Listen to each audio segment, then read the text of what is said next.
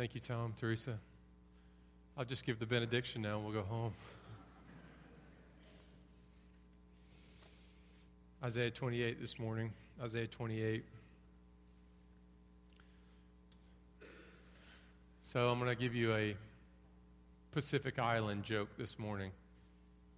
I don't know if you're going to think this is funny or not, but it goes like this Knock, knock. Statue.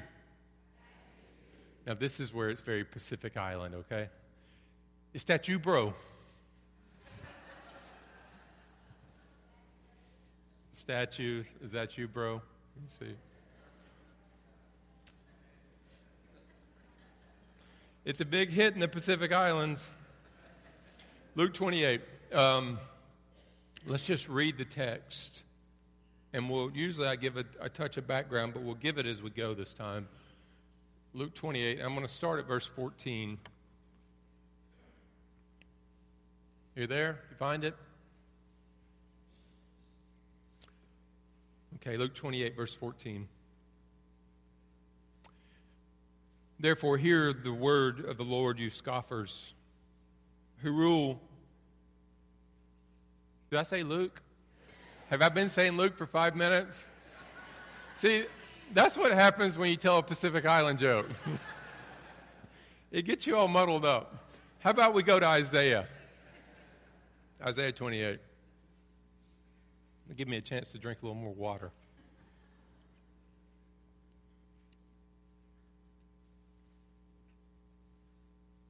Okay. Isaiah 28. Therefore, hear the word of the Lord, you scoffers who rule this people in Jerusalem. Because you have said, We have made a covenant with death, and with Sheol we have an agreement. When the overwhelming whip passes through, it will not come to us. For we have made lies our refuge, and in falsehood we have taken shelter. Therefore, thus says the Lord God Behold, I am the one who is laid as a foundation in Zion, a stone, a testing stone, a precious cornerstone of a sure foundation. Whoever believes will not be in haste, and I will make justice the line and righteousness the plumb line. And hell will sweep away the refuge of lies, and waters will overwhelm the shelter. Then your covenant with death will be annulled and your agreement with Sheol will not stand. When the overwhelming scourge passes through, you will be beaten down by it. Let's pray for our time.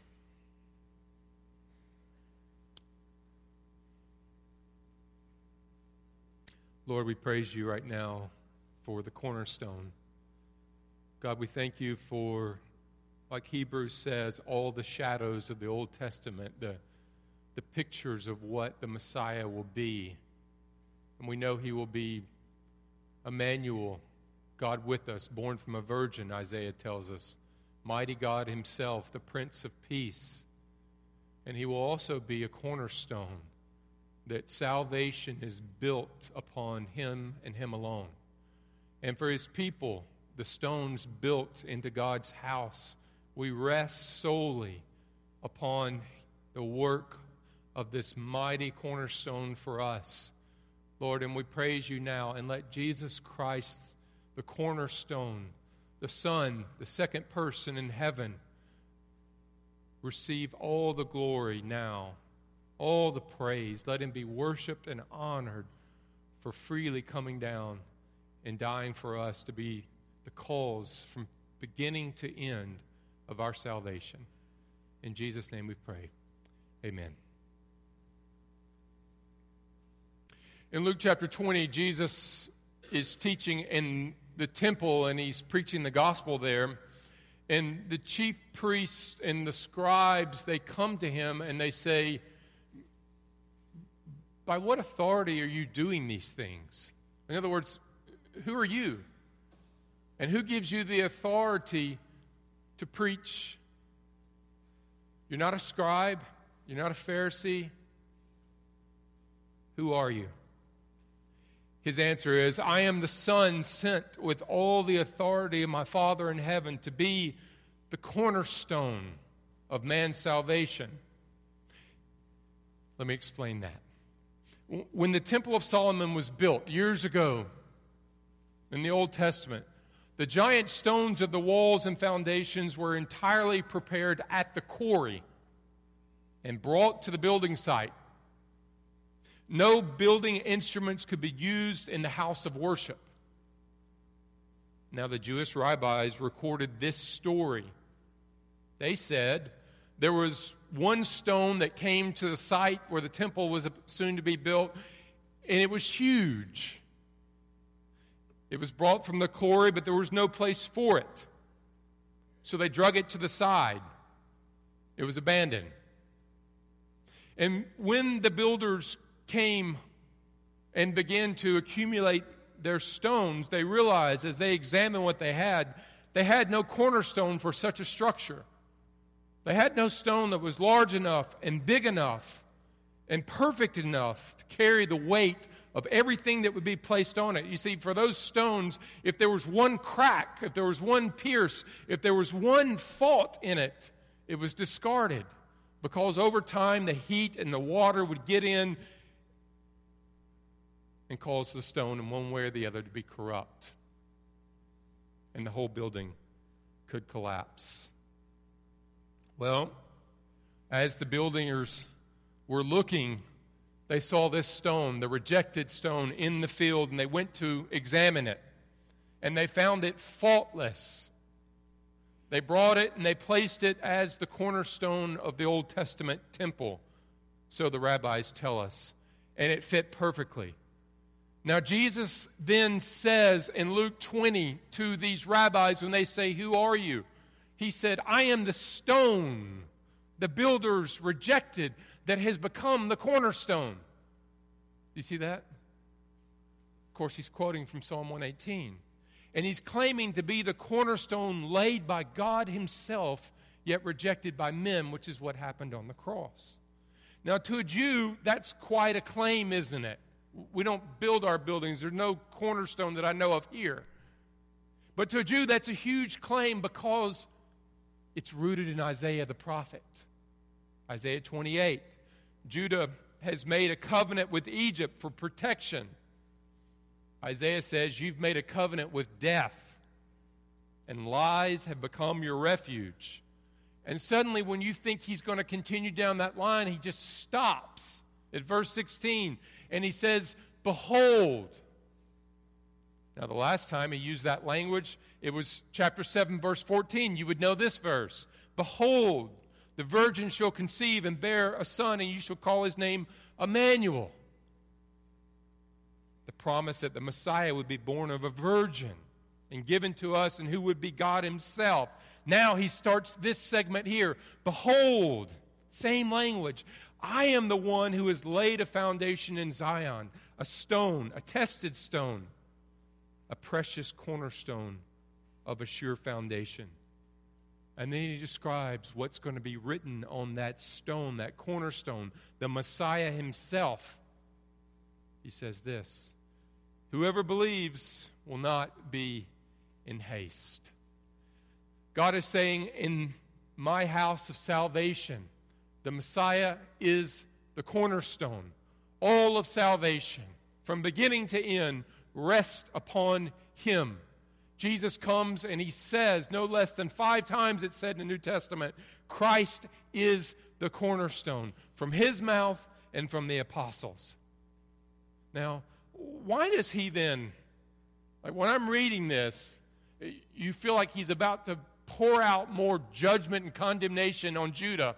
And suddenly he just breaks into verse 16 Behold the cornerstone. Why does he do that? Why is that here?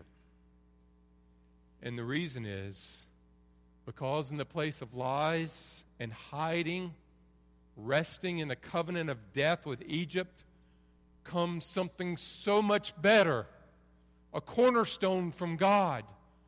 So that the call then is to come away from the lies that you are believing, to come out of the places that you are hiding, and believe and rest upon the work of the Messiah for salvation, and not just salvation, but your self satisfaction in life. And one of the results of knowing Christ, he tells us those very words, the epitaph written on the stone, is the believer's life is not controlled by haste. So when we feel the pressure, like you do, of the Assyrians pushing in on your life, whatever that may be, burdening us, we don't run to Egypt. We're not controlled by impatience. We're not impetuous in our desires, rash and foolish in our actions, because our lives are resting fully, 100% on the cornerstone, and we look and we trust in Him. So here's the main idea today that refuge on Christ the cornerstone, not just for your salvation, but all of your life, all of it, if you're a believer. Two things. First, don't refuge in a lie. Look at verse 14 and 15 with me in your scriptures. And I'll read that once more. Therefore, hear the word of the Lord, you scoffers, who rule this people in Jerusalem. Because you have said, We have made a covenant with death and with Sheol, we have an agreement. When the overwhelming whip passes through, it will not come to us, for we have made lies our refuge and falsehood, we have taken shelter. N- notice that first word there, therefore. You see it in your Bibles? Therefore. And the reason he's doing that, he, he starts here with a second thought, and he's connecting what he's about to say here with everything that he said in verses 1 to 13. In verses 1 to 13, he's told all about Israel, the northern kingdom, how they mocked the prophets, would have nothing to do with them, and they were judged because they discarded God's word. And he says, Therefore, learn from them, verses 1 to 13. Therefore, now I speak to you, Judah, the southern kingdom. Now, he goes in then, he starts talking about a covenant with death. And you say, What in the world does that mean, Rusty? Well, in, in 2 Kings 18, Sennacherib, the king of Assyria, came up against the Judah, the cities of the southern kingdom. The king at that time was a man by the name of Hezekiah. Hezekiah was frightful. He was fearing of his nation because he'd just seen the northern tribe taken. And this is what he says I have done wrong, and whatever you impose on me, I will bear it. Talking to the Assyrians. Hezekiah then gives them all the silver and gold in the temple. In fact, he strips it.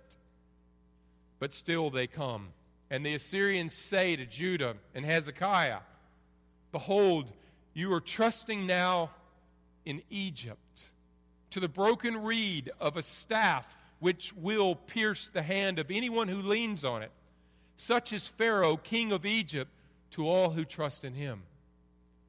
Now, Isaiah puts their actions, making agreements with those two giants, Assyria on one hand, Egypt on the other in the clearest of terms. He says, You thought you were bringing peace, but in actuality, you've made a covenant that will lead to death. And he explains it more. Verse 15. Look in your Bibles with me. When the overwhelming whip passes through, it will not come to us, for we have made lies our refuge, and in falsehood we have taken shelter. You see, it is a very fearful thing to see your neighbor captured, destroyed, and taken off. It'd be like if we saw the entire state of Mississippi captured by Oklahoma and taken away. Well, their desire then is to find a hiding place from Assyria, the giant. The overwhelming whip, as Isaiah calls it. But rather than trusting in the Lord, what they trust in are lies. It is their refuge from fear. Okay? He says they're trusting in lies. What are the lies? Well, he tells you, look in your scriptures there. Assyria will not come to us. That's it. In other words, their lie is we can save ourselves, we can fix our situation. And they hide in this lie until Assyria eventually does come and conquer them. For God's people, any shelter other than God, than the, the cornerstone, is a lie. It's a false lighthouse, you might say. In 1858, New Zealand built its first lighthouse, and it was in a city called Wellington, which is the capital of New Zealand. A very rocky area, a lot of strong currents coming through there. But there was a problem with those early lighthouses in that it was just a flame, right? And so when the boats and the ships would come in, maybe from Australia, in the evenings, they had a hard time discerning is that just a house's lights? Is that just a family having a bonfire on the coast? Or is that the lighthouse? And so there was a brilliant man who came up with an invention. He developed a lens with multiple holes in it and took the lighthouse up into the air so that it would function like a clock and that it would spin. And as it spun, the lenses would blink with the flame in the middle. So all the captains learned to look not just for a solid light, but a blinking light. And these blinking lights saved untold sailors. Now, what makes deception, lies, so appealing is it looks so right, sounds so true, so that often we never actually consider the message that we are hearing. We just live our lives buying the newest gadgets, giving our children the newest phones, adopting the latest fads, embracing the lifestyles we see on TV every day. And it all looks so good. It all feels so right. It seems so innocent to just follow our hearts and our feelings.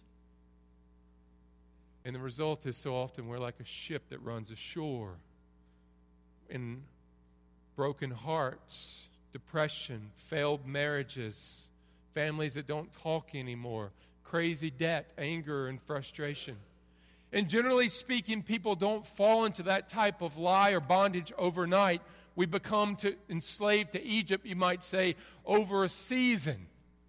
And this is how I think that works it works by hearing, by dwelling on something, by trusting in it, and then by acting. Let me explain. First, we hear something, we hear a lie. Paul says in Ephesians 5 6, let no one deceive you with empty words. So you cannot expose yourselves to things that are not true again and again and come out unscathed. Listening is the first step towards belief and action. Charles Spurgeon said the believer's got to have one deaf ear and one blind eye towards what he sees and hears. But we go past listening and we dwell on it.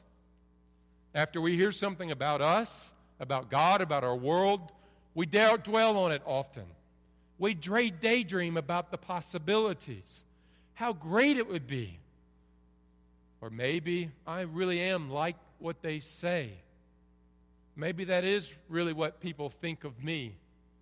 Or maybe God is really like that. And as we dwell on it, slowly we begin to trust in this lie. This is when we begin to receive something that is not truth about God, about myself, about the world as true. And that also means we then decide to not believe what Jesus said and told us as true. And lastly, we act on it. So we listen, we dwell, we trust, and we act. Belief always produces behavior. Behavior never comes out of a vacuum. It's birthed in beliefs, and we do eventually just what Judah did. We shelter in it, and we refuge, and we trust in it, and we think, oh, now I'm protected now everything's okay. Proverbs 23 7 says, As a man thinketh in his heart, so is he. Every sinful act in your life always begins with believing something that's not true, brothers and sisters, about yourself, about God, about your world. And as we reject God's truth and are led by a lie like Judah here, we don't just run to, G- to Egypt once, but it becomes a well worn pattern, a trail in our lives as we sin in a certain way again and again and again until we find ourselves in bondage in the very thing that we were seeking refuge from or to. And Isaiah the prophet says, When your trust in all of life is not in the Lord, you are making a covenant with something untruthful to hide you, to protect you, and the result is death, which for Judah was complete slavery and separation from the land and their God. Point two. Point two. Rest and refuge on God's cornerstone.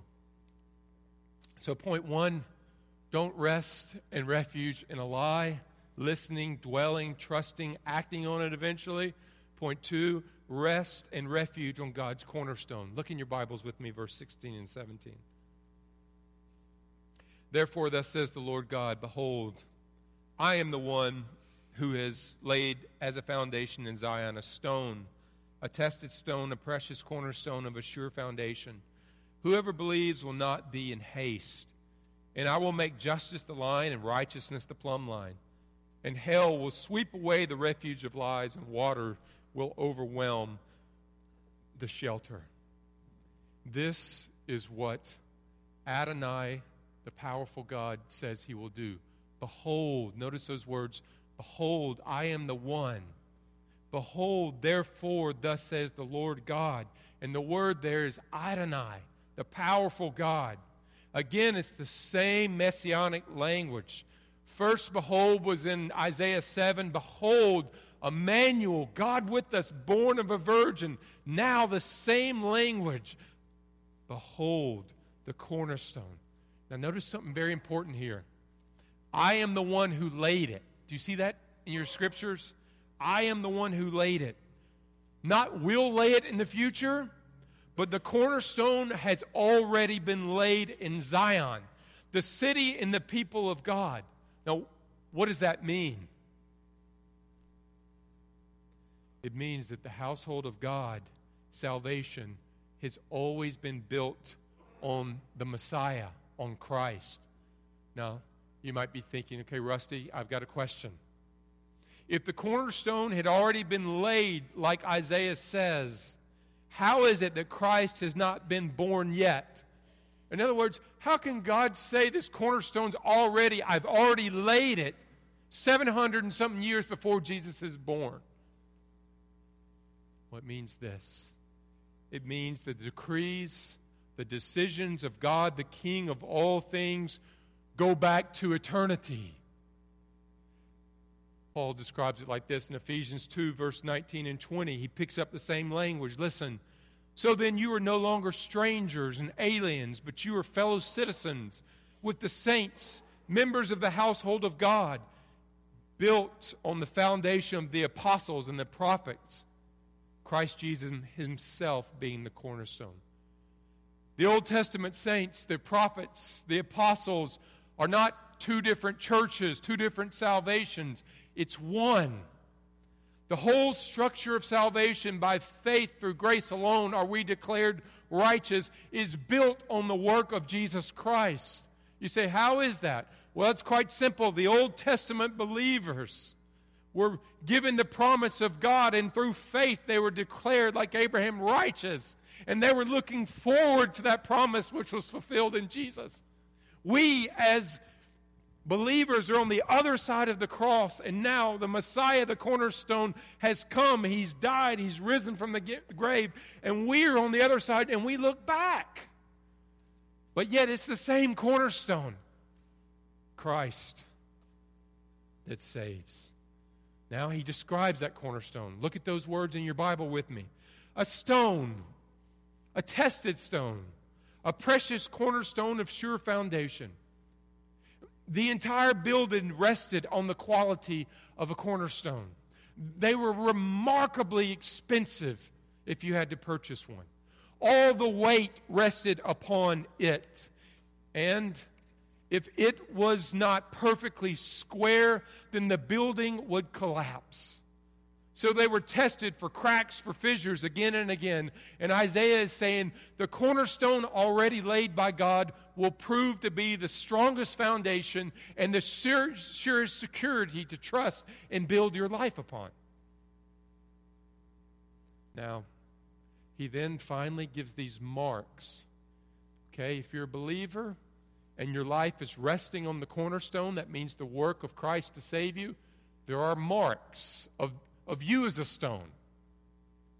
Verse 16b and 17. Look in your Bibles. Whoever believes will not be in haste. And I will make justice the line and righteousness the plumb line. The ancient builders measured all of his stones with a plumb line to see if they were level and square, and they discarded any that were not usable. And so Isaiah is using those terminology, that terminology, and he gives us two marks of someone who is born again, someone who's a believer, part of the house of God, who truly rests upon Christ alone for salvation. First, they are not in haste. It means their decisions are based upon faith in the cornerstone of their lives, not in their feelings and fear. They're not driven by that. And second, they love justice and righteousness. In other words, they love to do what God says is right, and they love to do what God says is just. It just bleeds out of them because of the Holy Spirit that's in them.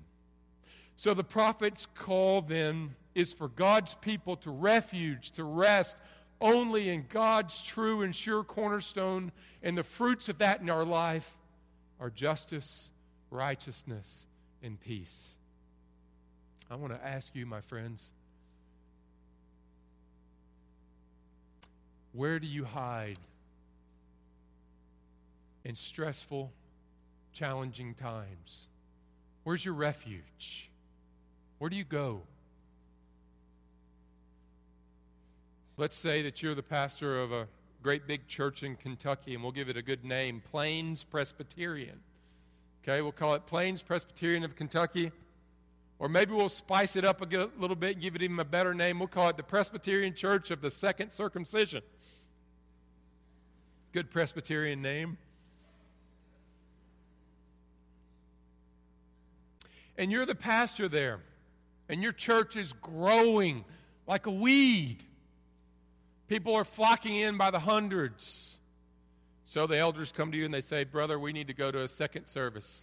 It's not long before they come to you and they say, We've got to go to a third service. We need you to preach a 4:30 a.m. sermon, a 7:30 a.m. sermon, and then wrap it off with a 10, and we got you booked in for two at night.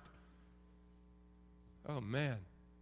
Your music people come to you and they're exhausted. We can't, we can't be here at three in the morning. We can't be here twice at night. Your facilities are stretching there like a balloon that's about to pop. The children's ministry wants this, and the youth ministry wants this, and the music ministry wants this. And you feel the pressure. Now, I've never been in a situation like that. I'm not describing myself. But you feel the pressure. You feel the heat. You feel the challenge. Where will you hide? And a lie will tell you what you need to do is run from this situation, leave it. Or you need to unwind every night with more and more alcohol. Or, like a friend of mine, you need to just take your own life and escape. You're saved. Just, just go. Go to the Lord now. All lies that lead us to hiding places apart from Christ, the cornerstone. The world, the flesh, and the devil will give you lies to try to get you to hide, to refuge in hard times anywhere. But the only safe ground, God's cornerstone for your life, Christ Jesus, the Messiah. And do what he told Martha sit at my feet, rest, refuge in me. How do we think and live this? How do you take this from your head to your heart? And we'll just close with a few thoughts. Francis Schaeffer, the great theologian, says this Christianity is not a series of truths, but truth spelled with a capital T. Truth about all your reality, not just your religious things. Which means to have your life built on the cornerstone is not just to say, I rest in Christ for my salvation. Salvation is not a trophy you put on the shelf. But all of my life is lived resting. All of my decisions are resting on Christ and His Word and His Spirit in place of lies and hiding. From God comes a cornerstone from God. So the call then is to come away from the places that you are hiding from God, to believe and rest upon the work of the Messiah for your salvation and your satisfaction. And one of the results of knowing Christ, resting in his work to save you, is the believer's life is controlled not by haste. When we feel the pressure of Assyria burdening on us, whatever that might be for you, we don't have to run to Egypt. We don't have to be impatient. We don't have to be impetuous in our decisions, rash and foolish, because our lives are resting on a cornerstone. We're resting on God. We look and trust in Him in all times through His Word and His Spirit. And last thoughts for you is how do you know then, Rusty, if you're not resting fully on that cornerstone? A heart that rests and refuges in something besides Christ will fight every inch of Jesus' authority over their lives. They'll fight it. Will find every reason not to obey what he says. But what they miss is seeing his authority is the believer's refuge in the hardest times. And what they miss and what they don't see is Christ is God's cornerstone for our heart and building our lives upon that is not just our salvation, but it is our hiding place, and that is God's grace to you. That when stress and difficult times and that pressure comes crashing in on you, and the temptation is to run to this or to run to this or to end this, we say no to that because we have a cornerstone who died and rose again from the dead so that we might know what he says and who he is is true. And we come to him and his word and his spirit we search it and we rest as His people. We're part of His house. And that's God's grace to you me. Father, I just praise you. Um, and yet, God, sometimes we want to be the cornerstone of our own lives.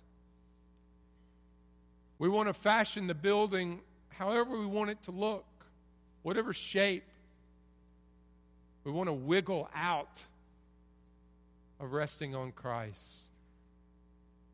Lord, we know Isaiah says, therefore, and that therefore is for us. Therefore, First Presbyterian Church, therefore, believers learn. Rest upon Christ in the most difficult times. Run to Him. Let Him be your hiding place. Rest at His feet. Search His Word. Cry out. Pour out your heart to His Spirit. Oh God, let us do that as a people.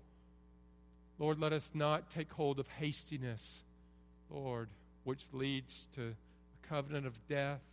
Lord, lead us away from you. And we worship you and we praise you that you are such a loving God, Lord, that you gave us such a cornerstone.